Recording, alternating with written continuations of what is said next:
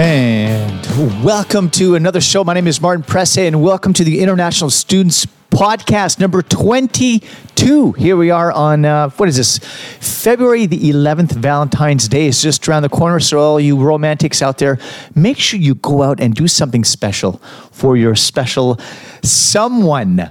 Coming uh, to you from Vancouver, uh, beautiful downtown Vancouver, Canada.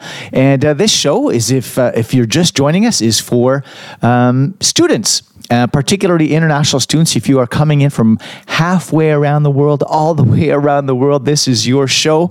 And, uh, and I just want to thank everybody for your feedback, uh, for your comments, for your DMs, for joining me on uh, Instagram. Uh, my Instagram feed is um, Martin Presse Speaker, and uh, it's just been such a such a pleasure. I'm really enjoying the podcast, and thank you for all of your support.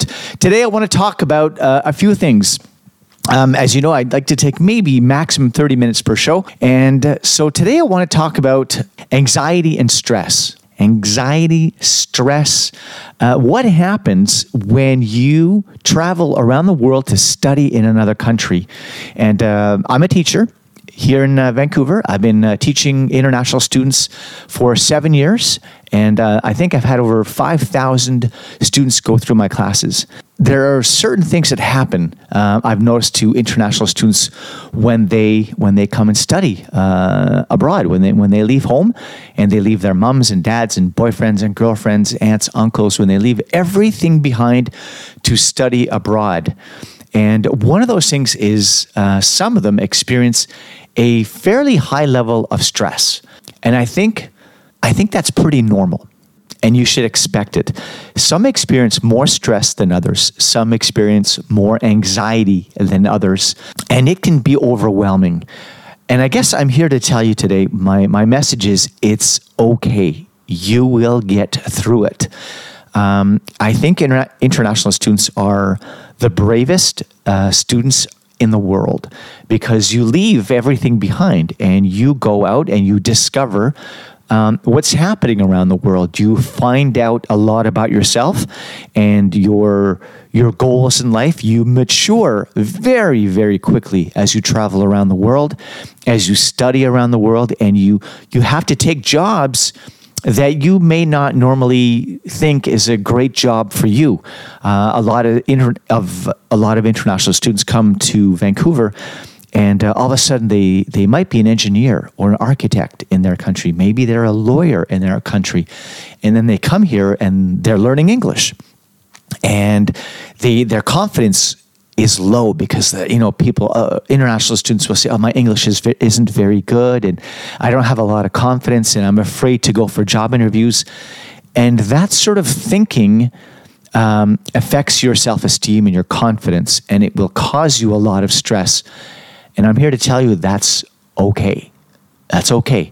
Um, as long as you acknowledge it and you say okay this is what i'm going through. I'm experiencing anxiety. Um, don't deny yourself that. Uh, and I think students run into problems when they're like, well, I'm not feeling stressed. I'm not feeling anxious. And, and, I, and, I'm going to, you know, I'm, I'm fine. I'm okay. When you're really not. So th- I have some advice today. I, I want to talk to you about that. First of all, make sure you talk to other people. Uh, you talk to your teacher, you talk to your friends. And as an international student, I think the most important thing is to surround yourself with people that you trust. You have to go out there and make friends. You cannot study around the world and just do it alone. Just do this by yourself. Go through this experience by yourself. It just won't work. So get out there and force yourself to make those friendships, to make those connections. And often it starts with your teacher. Uh, really try to get to know your instructors, and and they will help you uh, form those relationships. They will help you form a network of people that you can trust, and will help you deal with your stress. Uh, one of the things that I that I have noticed is, for example, couples. Uh, a lot of people come here with their boyfriend and their girlfriend or their wives and husbands. It's tough. Uh, I've noticed that one of two things will happen. Uh, the either the relationship will become stronger if you come here with your you know your significant other your the person that you love uh, the relationship will become stronger because you will depend on each other more. Or the opposite will happen. And this is really tough and it's really, really sad, but I see it happening all the time. Uh, they, a couple come here together from halfway around the world, and it, the relationship ends after three, four, five months because it is very stressful. Maybe only one of you got a job, and now that one person has to support both people financially. That is really, really difficult or uh, one of you got a great job and one of you got a really horrible job and you just you know that other person just hates their job and maybe there's a little bit of jealousy there happening. Or one of you meets a lot of people is making a whole bunch of new friends and new connections and the other person is not. So you have to really be aware that this might happen and talk to your partner about it uh, before you come here. You know if it's really important that you have that really strong open communication and that you come here with the same goal. We're going to Canada to learn English. We're going to Canada to meet new people. We are going to go out and we're going to meet new people. We're going to go to events. We're going to go to seminars and conferences and workshops. And we're going to go to class. We're not going to skip class. We're going to work hard. We're going to study and we're going to find jobs. And if one of you is like, well, I don't know, I just really want to enjoy, I want to party a little bit more, I really want to, you know, just kind of take it easy and, and turn this into a holiday, you won't make it. Both of you have to be on the same page. What does that mean to be on the same page? It means that you have to agree. You have to both have the same goal, relatively speaking. You have to be willing to say, this is why we're both going, and this is what we're going to try to, achieve together. Otherwise, I think the relationship will be in trouble. Now, I've seen a lot of people uh, succeed, and it's really great to see that. People come here um, and their relationship gets stronger.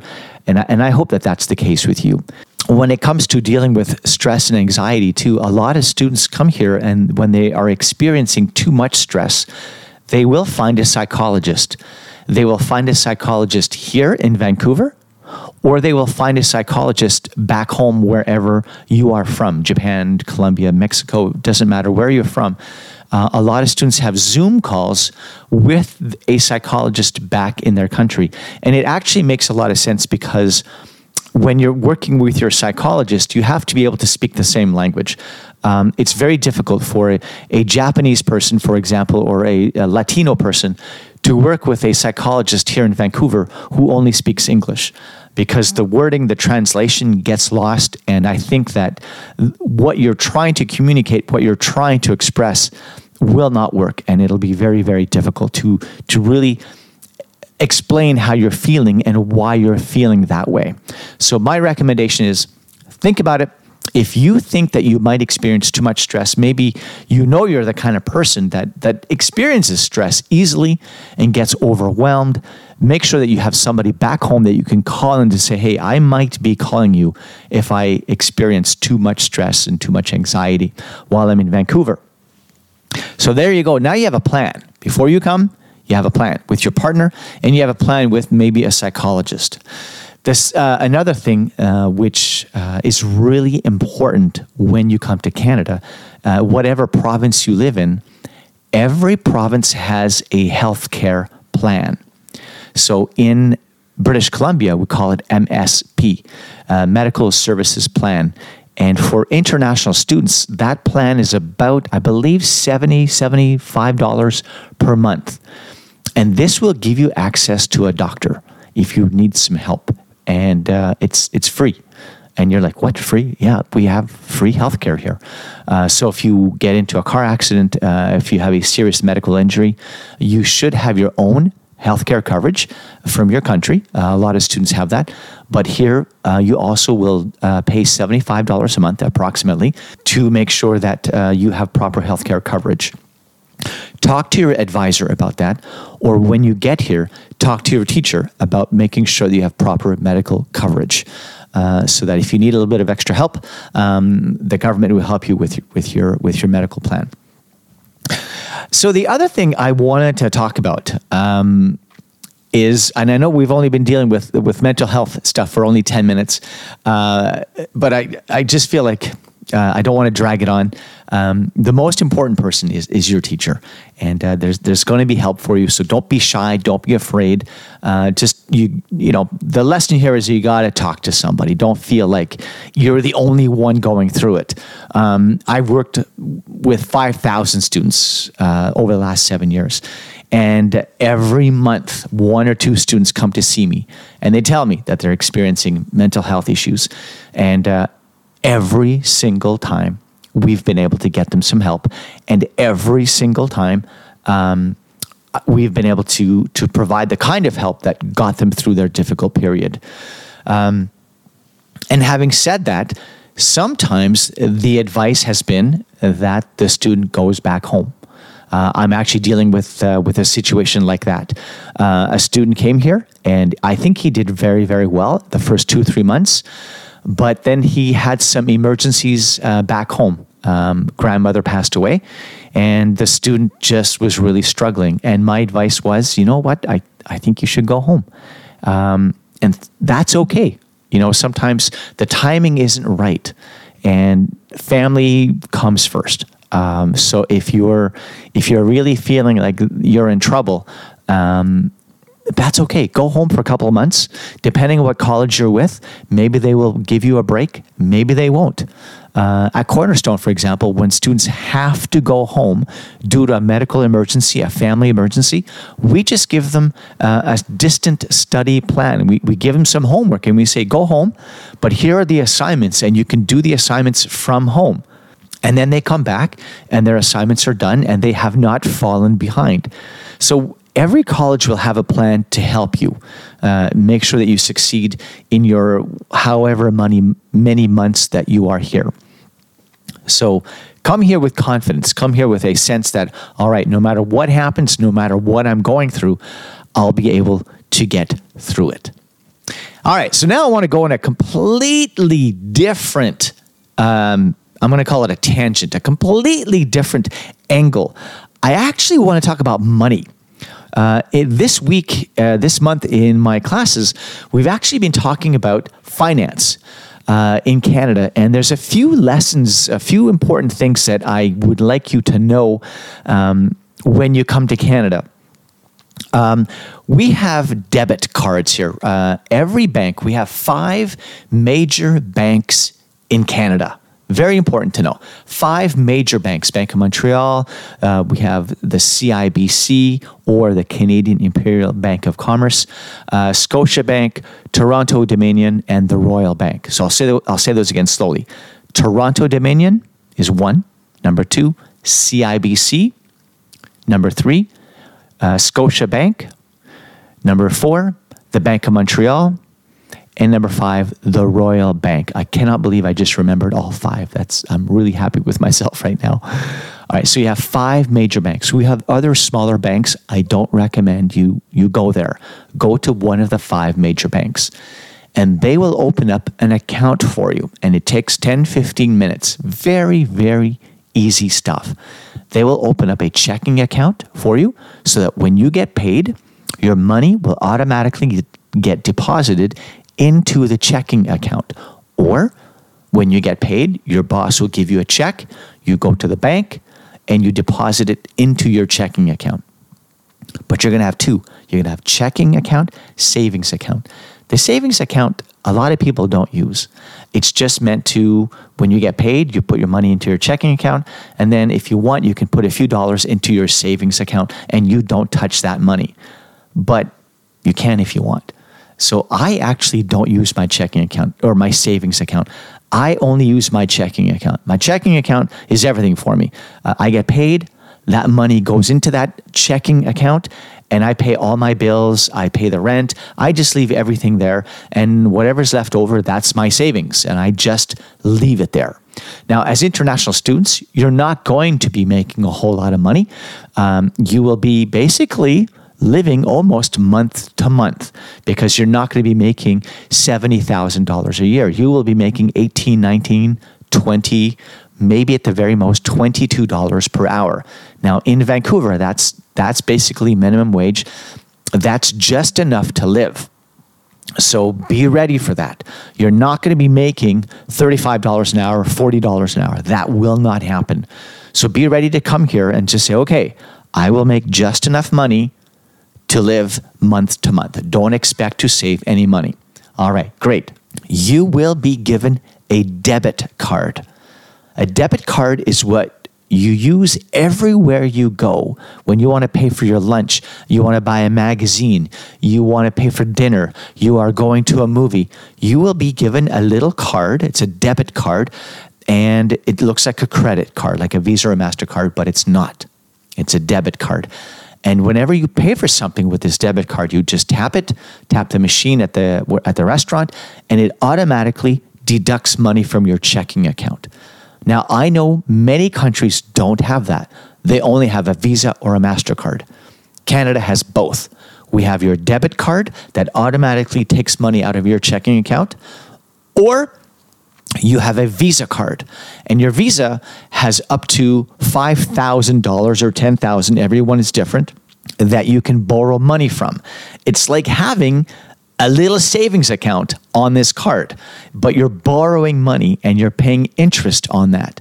So if you use your Visa card to pay for dinner, so let's say dinner is $50. Well, you're going to pay the $50 and then at the end of the month you have to pay off your Visa.